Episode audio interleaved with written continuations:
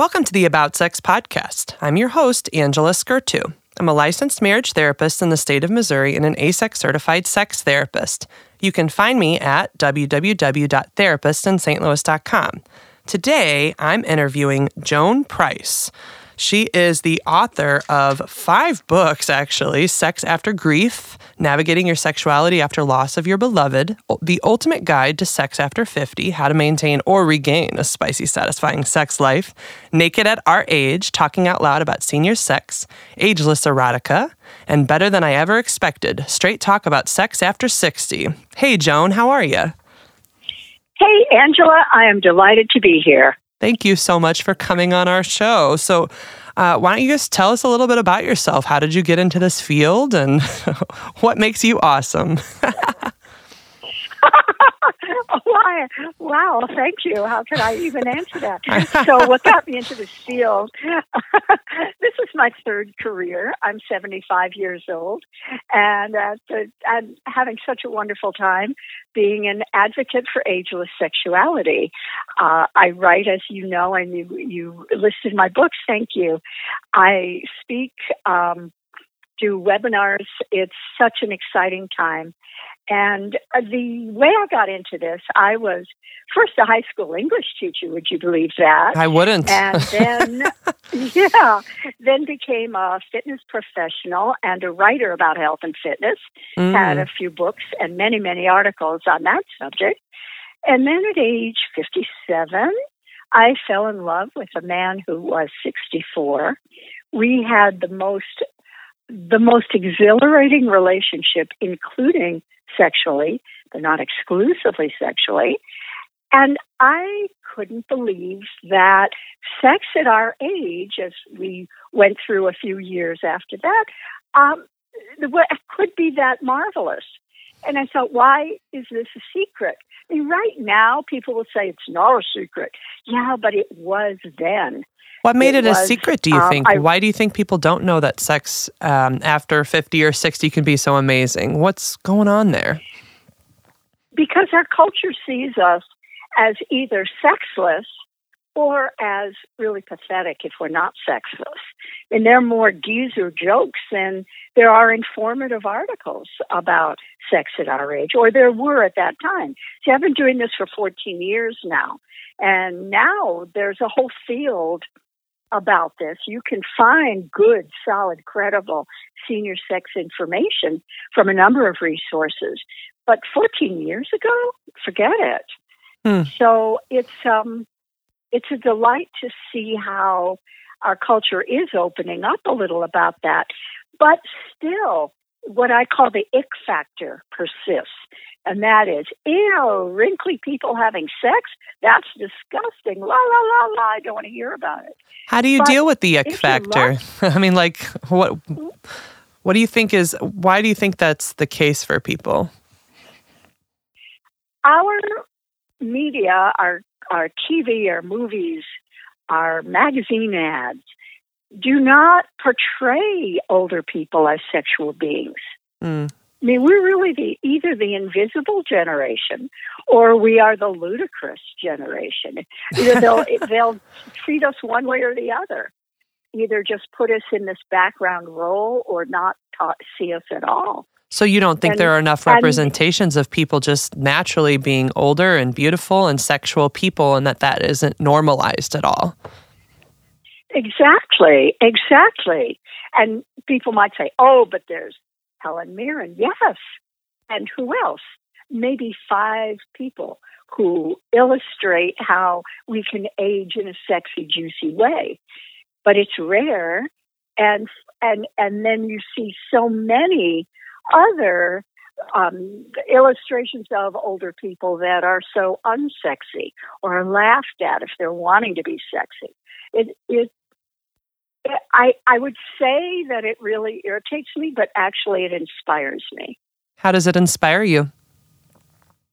Because I want to talk out loud about how how we age in a sexy, zesty way. And it doesn't mean that I'm being Pollyanna, Pollyanna and saying, "Oh yeah, it's going to be wonderful." You know, you you can't wait till you get to be my age. No, there are challenges. There are plenty of body challenges, physiological challenges, medical challenges, emotional challenges, relationship challenges that we have to we have to educate ourselves about and address and not just say, "Oh, well this is going wrong in the bedroom, so I guess sex is over." It's not. Well, what it's are just, things? Oh, that's a really interesting changing. topic. So, um, what in what ways does sex change? Because I think that's a, a, lot of what I've noticed in people is just fear, and when people are afraid, they avoid things. Right? Like that's the most common that's response. right. And so, what are some of the challenges people well, will face that they can face with some safety, knowing from you this is going to be okay? yeah. Well, it's going to be okay, not automatically. It's going to be okay if you educate yourself about what to do about this. Okay. Uh, for example, uh, our arousal is becomes much slower. We don't experience spontaneous desire if we ever did. Um, erections are problematic, or sometimes they're not happening at all. Uh, it takes it is sometimes more difficult to reach orgasm. All of these things are are are part of aging, and yet sometimes they are signals that there is something medically wrong. So we can't just assume, oh, no more erections. I guess I'm old, so that's the way it goes. No, first get checked out by your doctor because no erections or no um, clitoral response can be the sign that there is something medically wrong heart disease, diabetes, a neurological problem.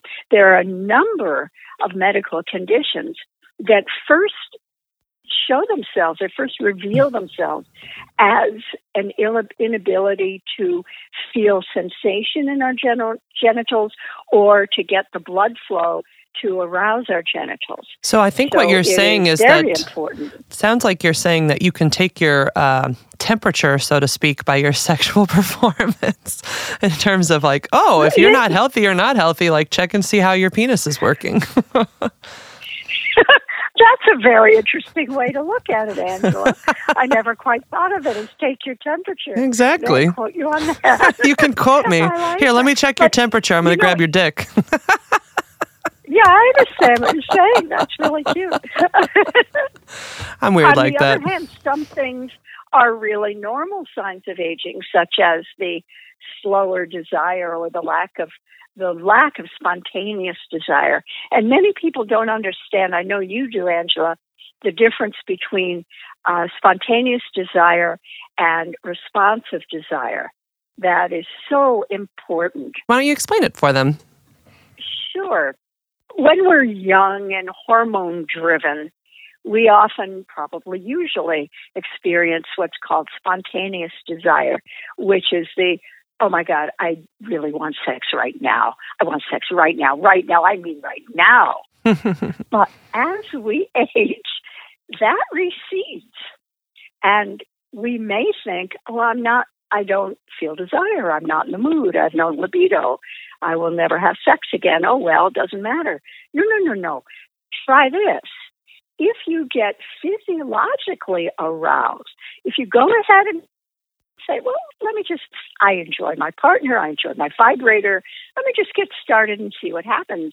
And if then the desire kicks in, then you're experiencing what's called responsive desire, meaning that desire follows arousal instead of preceding it. Totally normal. And if this is a new concept for any of your listeners, I recommend uh, Emily Nagoski's book, Come As You Are. Mm-hmm. Oh, I love that Am book. Am I remembering the right title? Yep. Nope. That is yeah. correct. That is a great, and it's a book all about that and about how different people have different ways of experience and experiencing and expressing their desire.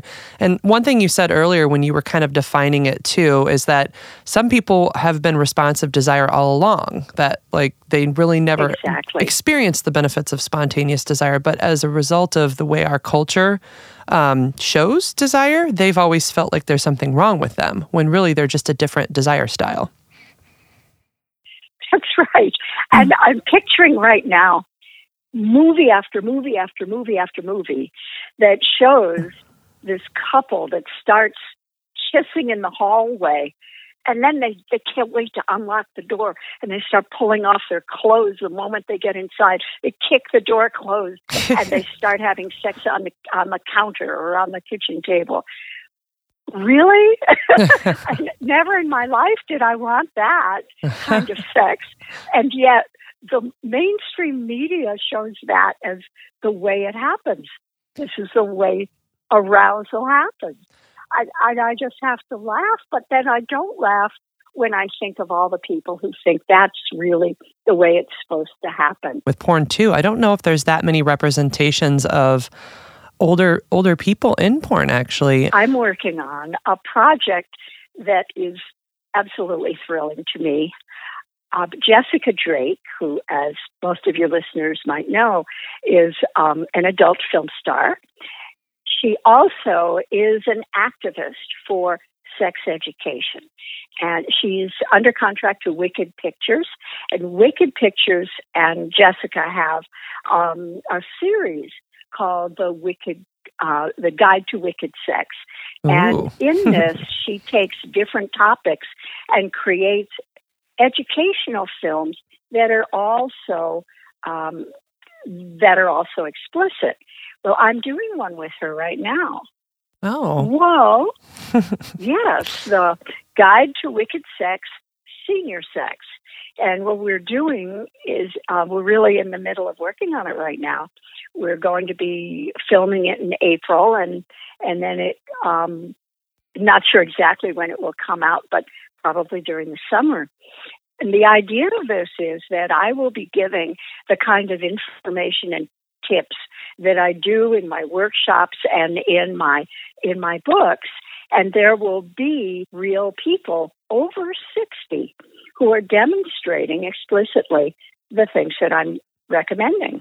So that you can learn in real life, like what this looks like. Here's how you do this. Here's exactly. how you communicate through it. Yes. That sort of thing. That sounds amazing. Yeah. When's it launching? I know.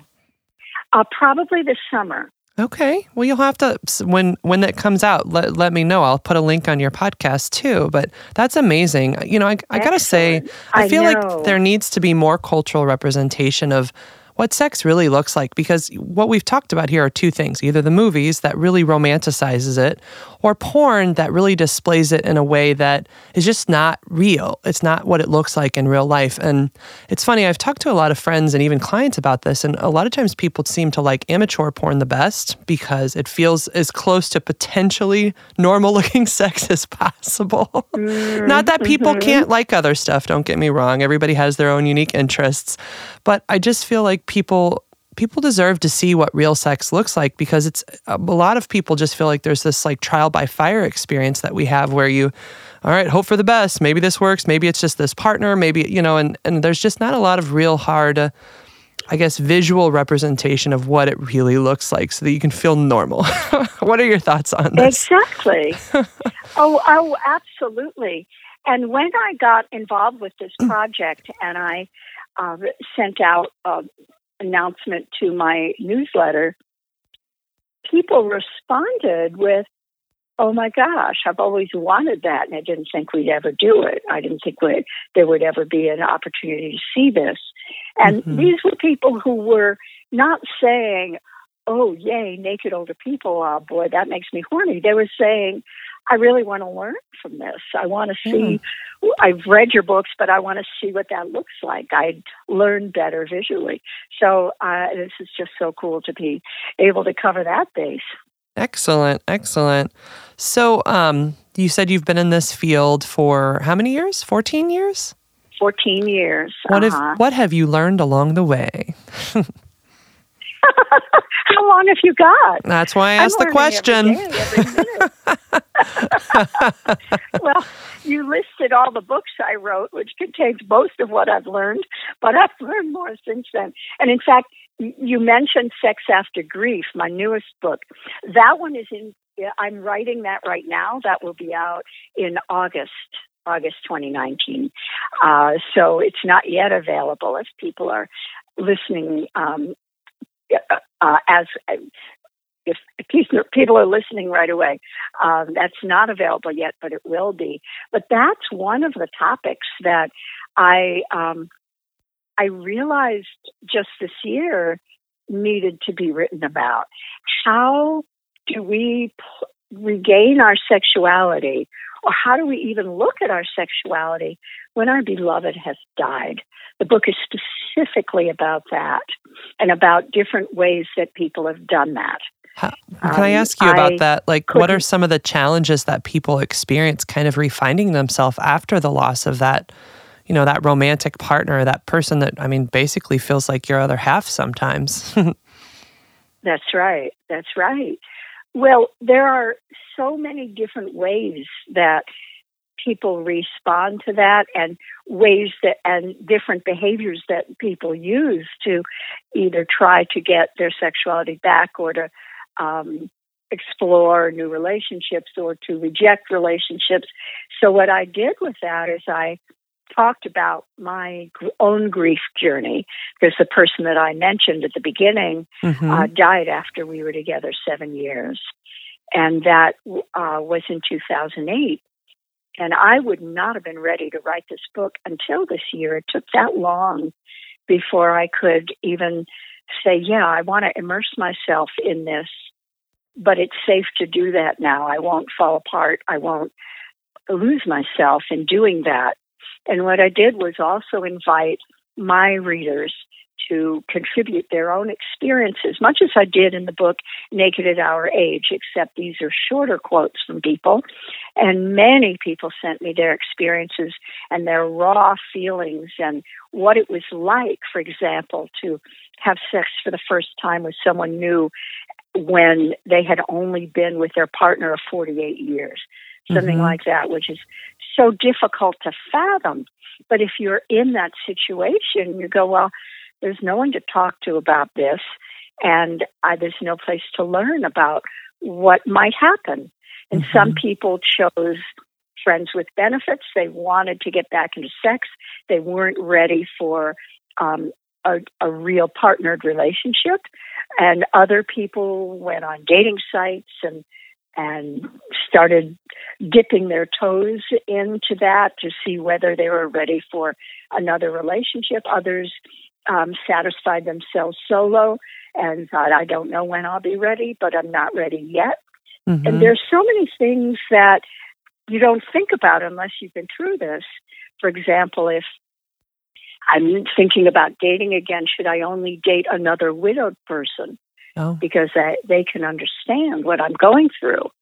And how do I even do that? Or what happens if I have sex with a new person and I burst into tears? All of these are real questions and so important. And we're so vulnerable as we're when we're grieving. You know, so I, I feel this is a really important book. I think so too. I, you know, when you were talking about grief, I was and I was thinking of two themes, right? So with grief, there's the grief cycle. People go through anger, sadness, shock, denial, like all of the different stages of grief. Some acceptance, like, oh, okay, I found myself, and they go through the grief cycle again, right? But then a second theme that you kept pointing out was, uh, are, am I ready for this? And how do I know I'm ready for this? And I think exactly. that it's it's a very painful thing to experience because once you've had a loss that that big, that great.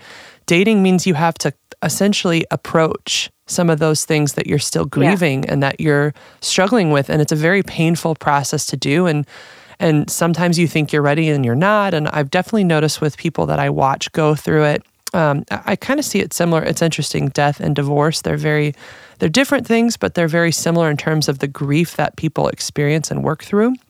And it's mm-hmm. the same mm-hmm. kind of like, how do I, who am I? How do I touch this? I can't touch this part of myself. This is too painful, you know, and mm-hmm. just all the emotions around grief and trying to date again makes, I mean, it makes a lot of sense. What do you think are some of the biggest challenges that people face?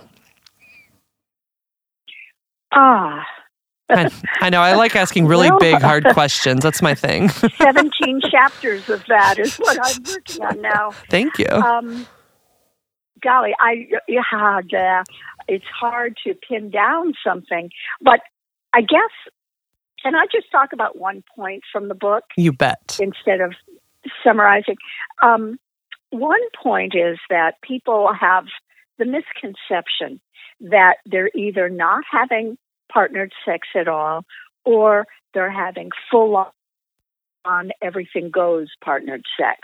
And one of the things that I promote is to get sexual in stages, that it's not all or nothing. That, for example, if you happen to be heterosexual, it's not going from no sex at all to intercourse right away. It can be, let's just kiss this time. Let's just touch each other this time. How can we pleasure each other without penetration this time? It's it can be all these stages and they can be extremely satisfying. They're not, um, oh dear, I'm not going to do it full out, so it's not really going to be satisfying or pleasurable. Yeah, it is. Maybe more. You know, if you think back to when we were teenagers, when we would have, I don't know how you are, how old you are, Angela, but I'm 36. okay. in in my day, we could have we could have crushes on someone or even be in a boyfriend girlfriend boyfriend boyfriend whatever relationship with someone. And we would i'm putting air quotes pet without without going air quotes all the way. Yeah. And we would have orgasms. We would be thrilled. We could go on for hours that way. And there was nothing dissatisfying about it. There was nothing lacking. That was the stage we were at at that point. And we you could just deeply accept that. Yeah. we can go we can do that again and it's so pleasurable and that way we don't have to worry about some of these physical things like um uh, a penis owner will will worry. Well, I don't know if I can keep an erection if I put a condom on. Well, you don't have to worry about that if you're not do if you're not penetrating. You know, I love that okay? you say penis you owner. To, like, I wonder if you would have to register that as personal property. well, there are many sex educators that use that term because uh, we're trying. We we are understanding finally that not all men have penises and not all penis owners are men, and of um, course there's a different world. There's a, a more expanded world mm-hmm. of who we are sexually these days, and and I'm very happy to be in that world and to be uh, learning and understanding and helping other people understand that.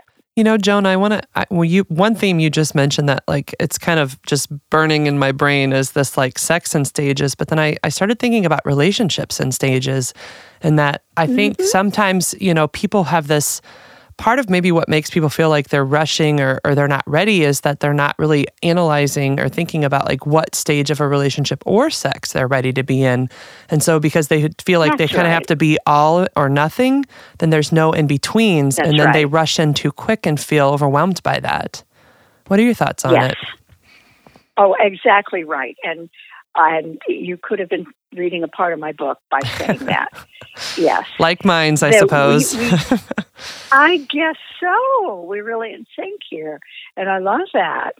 Well, yes, and I think that's even if it's not sex after grief, even if it's just being single again for whatever mm-hmm. reason, and and dating new people and figuring out who you want to be sexual with, you don't have to think about it as uh, who do I want to penetrate or be penetrated by? You can think of it as, well, who do I want to kiss for a while? We don't. We can define our own rules. Mm-hmm. We don't have to just. We won't know how far we want to go until we've started, right? So why should we be re- defining that with no information whatsoever except I like his smile? Well, and I think it puts a lot of pressure on things. And because we have, I think yeah. as a society, we have these like defined rules for certain relationships. But what's interesting, so, you know, as a sex therapist, I do a lot of this. I've noticed that if I can help people redefine the nature of their relationship, even in weird ways, little ways, but that are just to, true to themselves and who they are as a person, then suddenly the same relationship com- becomes completely new and freeing. And it may be as simple exactly. as I'm ready to be friends with benefits, whatever that means for me, but I'm I'm not ready to be in a real boyfriend girlfriend relationship. But the funny thing is, it's still the same relationship. They're probably doing the same things, but it's the weight of what it means to be a boyfriend or a girlfriend or a husband or a life partner or whatever that means to that person. That it comes with a, so much baggage, I think, at times. Yeah. Well, I think it's more than, I, I don't think it's the same relationship because in the boyfriend girlfriend, you are accountable to each other. There are expectations. There are, um, I'm I'm first in your life, and whatever our agreement is about whether you see other people, you'll observe that. Whereas in a friends with benefits, what you're agreeing to, I, I'm I would assume this this this is how I would define it anyway, is that we will make plans to see each other when we want to. Otherwise, we lead our own lives and we are committed to being safe if we're with other people and being safe with each other. In other words, using barrier protection, and which I'm a big proponent of with everyone every time until or unless you are in a long term committed relationship. And I think if we just agreed to that, life would be simpler. You think so? Safer sex, I, suppose. yeah. You have so oh, many no, rules, Joan. I hear the. I think safer sex is sexy. I don't know if you've had a chance to view my free webinar on that. It's a, a YouTube video, 45 minutes. It's called Safer Sex for Seniors with Joan Price. And it's all about how you make safer sex fun and erotic. It's not a dismal, oh no, I have to. It's a, oh boy, I get to. Well, what are some ways to make safe sex fun? Well, for one thing, realize that when you're ripping open that that condom wrapper, that means you're having sex with someone. So if we can associate it with, oh boy, we get to take the next step here sexually, and I'm really going to love this, mm-hmm. instead of, oh boy, I hope I can feel something if I put this condom on. You'll, you'll feel it. Yeah, you'll feel it.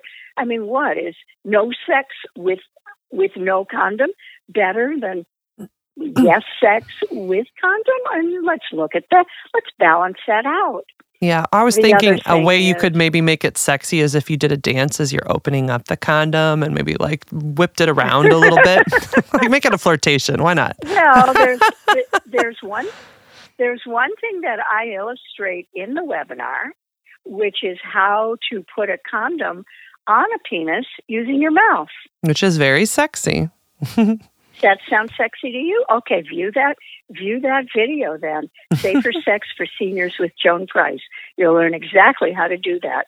Well, but I think uh, what I'm pointing out here is that I, what you're saying is that, you know, when people have that like thought process of, oh, I have to use this condom, this is going to make like, so it already keeps them from making it a sexual fun experience. It becomes a barrier instead of it being an enhancement. This thing that's, this is just one of the things that you get to do as a part of having sex with another person. So, first, the perspective has to shift, but then the actions around it can shift too, because there are plenty of ways to make a condom sexy.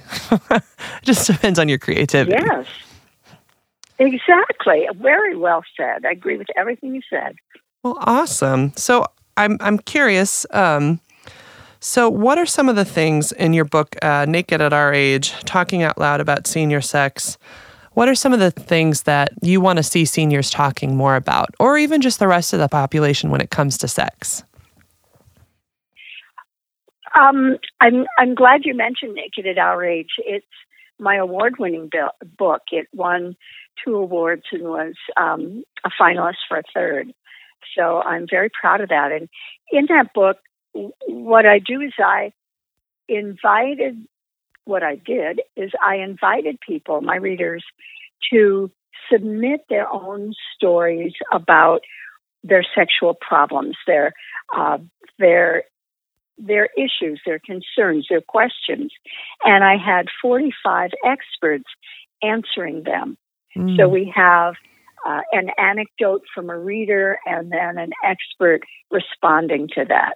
And that was so, so good because, for example, I had people who wanted to know about sex after cancer treatment mm-hmm. or um, what the what to understand about erectile dysfunction? Or is it even erectile dysfunction if if I have morning erections but I can't maintain an erection enough for intercourse? Or relationship issues. How do I know when it's time to go? Mm-hmm. so all of it just it wasn't just the act of sex because I feel and I I I think you would agree that sex has to do with everything and everything has to do with sex. I do agree. right? Um, um, medical issues impact sex and sex impacts medical issues and so on. Pretty much if we're if we're used we we need to understand that we are sexual beings. Mm-hmm. That that's not the only thing important to us. But when that's missing, it can sometimes impact all sorts of other things. When it's going well, it can impact so many other things. So in Naked at Our Age, when I subtitled it Talking Out Loud about senior sex, we were revealing things that we don't tell people. Mm-hmm. And now the reader anecdotes, especially. Some people sent me their stories and said, I haven't even told my partner that I feel this way, or I've never told my doctor about this, but. Um, and this is so important to just get these things out, to realize, to normalize it, as you said earlier, and to realize that if there is a problem, then let's go seeking a solution instead of just internalizing that problem and assuming we can't do anything about it and so sex as we knew it is over.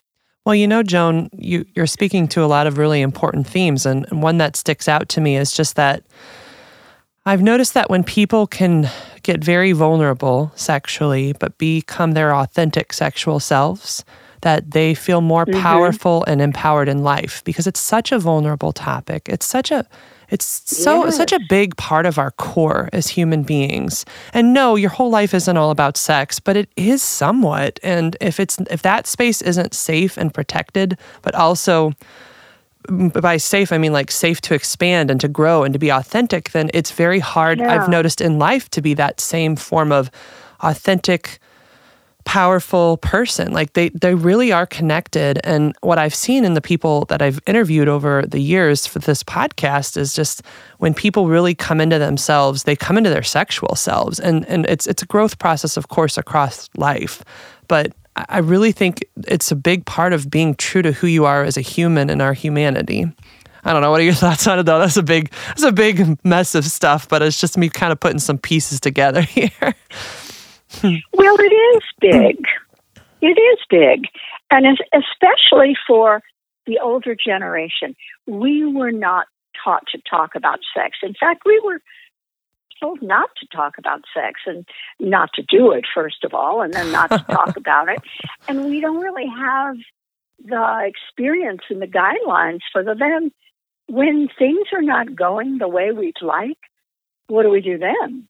We have to learn to talk about it. We have to learn to seek help. Maybe we need a sex therapist. Maybe we need to go to our doctor. And in fact, one of the things I do in my workshop, and I wish wish you could attend one. Maybe I will. You'll just have I to give me links. People, yeah, I teach people what I call the medical mantra for how to talk to your doctor. Mm because that's a hard thing. First of all, your doctor looks to be the age of your grandchild. And, and then you have a, a 15 minute appointment. And the doctor wants to know about the urgent issue that brought you in because it's about treating. It's not about quality of life exactly. It's about treating the the the medical concerns. And so if you have a um, if you have a sexual question, how do you even talk about it? Well, that sounds like it would so be a very helpful skill to learn. yeah, I teach them this medical mantra. Would you like to learn it? Yes, tell me it. Tell the whole world. okay, repeat after me. Doctor. Doctor. My sexuality is important to me. My sexuality is important to me. Here's what's interfering with it. Here's what's interfering with it. Let's run the test and find out what's going on. Let's run the test and find out what's going on. And if you can't help me, And if you can't help me, please refer me to someone who can. please refer me to someone who can. Isn't that empowering? No, I think it's really important because I think, you know, I, I know many clients have talked to have had this experience where, you know, the doctors are doing a form of triage and they're doing the best that they can. So, like, I always have mad respect for my mm-hmm. docs, but I think they're worried about the crisis. And so, in that triage, they pick the life and death situation over the quality of life. Yes. But quality of life is just as important as life and death. Yes. And often the doctor does not know the answer to the question. Which So encourages them to fight. For the for us to educate our doctors that they do need to get informed or they need to create a referral network. For example, someone comes in with vaginal discomfort. Well, the doctor may not know and may try to treat it without diagnosing it which Mm, is a danger because you, the treatment will be different depending on what is causing the problem, where the pain is, when the pain is, um, how the pain manifests itself, um, absolutely. where exactly is the location, and the, so what the doctor needs to do, in my educated opinion, is to have a referral list for pelvic floor therapists hmm who are the people who can diagnose this and can recommend treatments. hmm The doctor doesn't have that education, but we don't, uh, uh, many of us don't even know that pelvic floor therapists exist Yeah. or where to find one. Well, and that's such an important service too. You know, I've definitely noticed that, like, um, you know, to your point, uh, if a doctor doesn't like go a little further, the same pain experience in a vagina can either be a yeast infection or a pelvic floor muscle pain condition. And um, if you're not going in depth into what that pain looks like, how it, it presents, and how often, when, you know, like all of those context questions you're asking, you can completely be treating the wrong issue. Exactly. And you could be making it worse. Yes.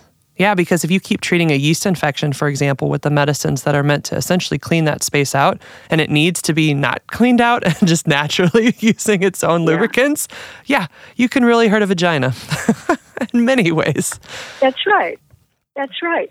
And so many vulva owners wouldn't even bring this up, or if they do bring it up, then and they're given some sort of treatment and it doesn't work, then whose fault do they think it is? Their own. They do, because Right? we have a tendency think, to well, I'm- internalize. Yeah, I'm broken. hmm Or they're just or or they'll just barrel through it and say, Okay, it'll hurt, but I know it's something you need, honey, so let's go for it and I'll just cringe here. No. no, We don't want to do that to our sexual partners or to ourselves. Well, Joan, it's been really great having you on the show. I feel like I could probably talk to you for hours, but I can't. so I wanted to ask you, I Oh, can't, no. you know, there's a limited time to the show, but like you've got so many cool things to talk about. So, right, like last minute here before we end, I'm curious if there's any final things you want to plug for the listeners. Well, I'd like the listeners to um, visit my website, joanprice.com, and my blog, nakedatourage.com, which is where all the senior sex talk happens. And um, from there, you'll see how to subscribe to my newsletter and be and see about the books and other projects that I'm into. I'm so happy to have this opportunity to talk to your listeners, and you're doing you're doing something wonderful here, Angela. Thank you, Joan. I, I appreciate that. You're doing something wonderful too, I can tell. Well, so uh, that is the end of our show. Um, you have been listening to www.aboutsexpodcast.com. If you want to find me, visit therapistinstlouis.com, or you can also check out my books, Helping Couples Overcome Infidelity or Premarital Counseling at Amazon. Feel free to email your questions to aboutsexpodcast at gmail.com, and we may just answer them online. I'm your host, Angela Skurtu. Stay kinky, St. Louis.